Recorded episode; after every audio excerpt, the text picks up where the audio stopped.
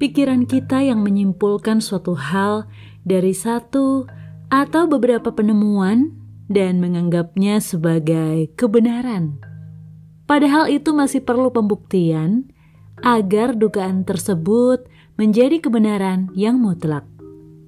Sayangnya, sering kali manusia berasumsi, terlebih lagi yang baru sebatas asumsi lalu disebarluaskan tanpa konfirmasi dari yang bersangkutan. Asumsi bisa sebagai cikal bakal permasalahan, membiarkan pikiran terkontaminasi, terlebih ketika hal itu disebarkan kepada halayak, mengkamiri yang lain hingga membentuk kesamaan persepsi yang belum tentu benar. Alih-alih asumsi, pilihlah konfirmasi.